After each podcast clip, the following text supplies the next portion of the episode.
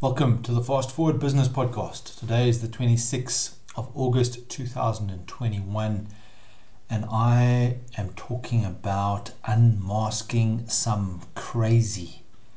Yeah, you heard that right. Unmasking some crazy.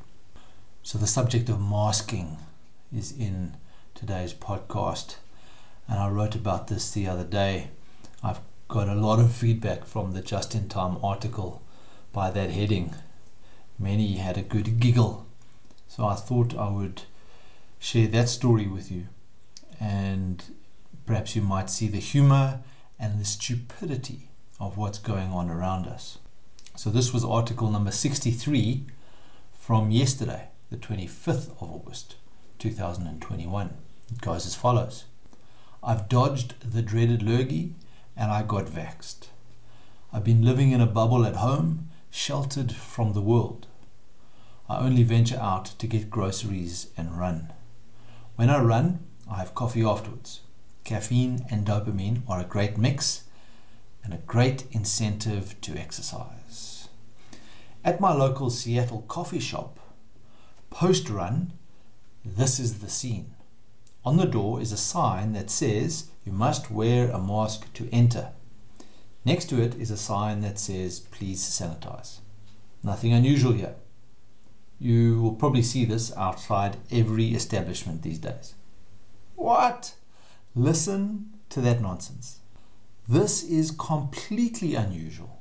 Go back 18 months, and if someone told you that you would have to mask and sanitize before walking into a coffee shop, you would think they're a weirdo. Yet somehow this has become normalized. Inside the coffee shop, there's a queue to buy coffee. Sometimes this queue stretches out the door. Everyone in the queue is wearing a mask. All the barristers are wearing masks. There's a perspex barrier above the pay till. Apparently, that protects the person who rings up your order. The Seattle store is no more than 10 meters by 10 meters in size.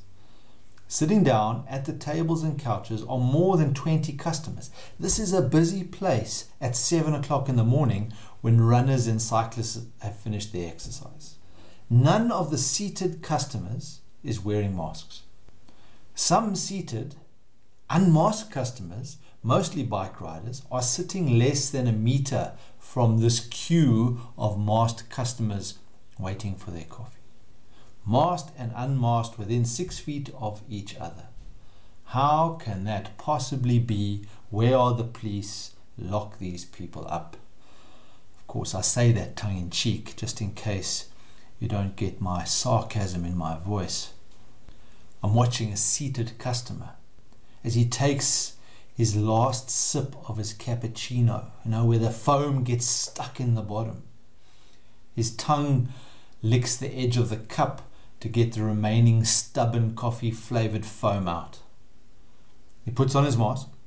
He's preparing to stand up. The look on his face says he's desperate for another shot of the Guatemala flavor on special. He stands up, he joins the queue of masked weirdos. These are the people seeking caffeine, those with masks. There must have been a notice that was missing on the entrance door. Either that or there's some unwritten rule. The rule must be that masks are required if your head is in the five to six foot zone above the floor. But if your head is anywhere below that zone, say four to five feet, then masks are not required. I mean, what else can it be? Everyone sitting is without masks, while those standing have masks on. Someone needs to explain this to me. What am I missing? Oh, yes.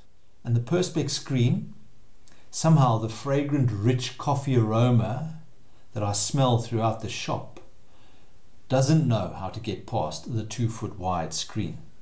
Are we so stupid?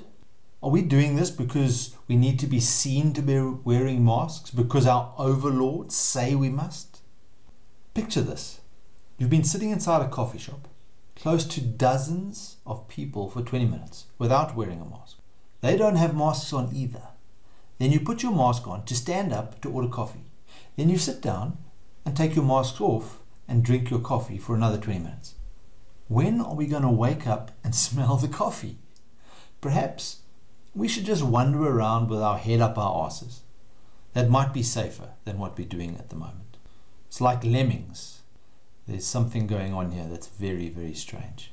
Nevertheless, I will keep running. I will keep visiting my Seattle store after my run, and I will keep laughing and shaking my head at this weird, weird, crazy behavior.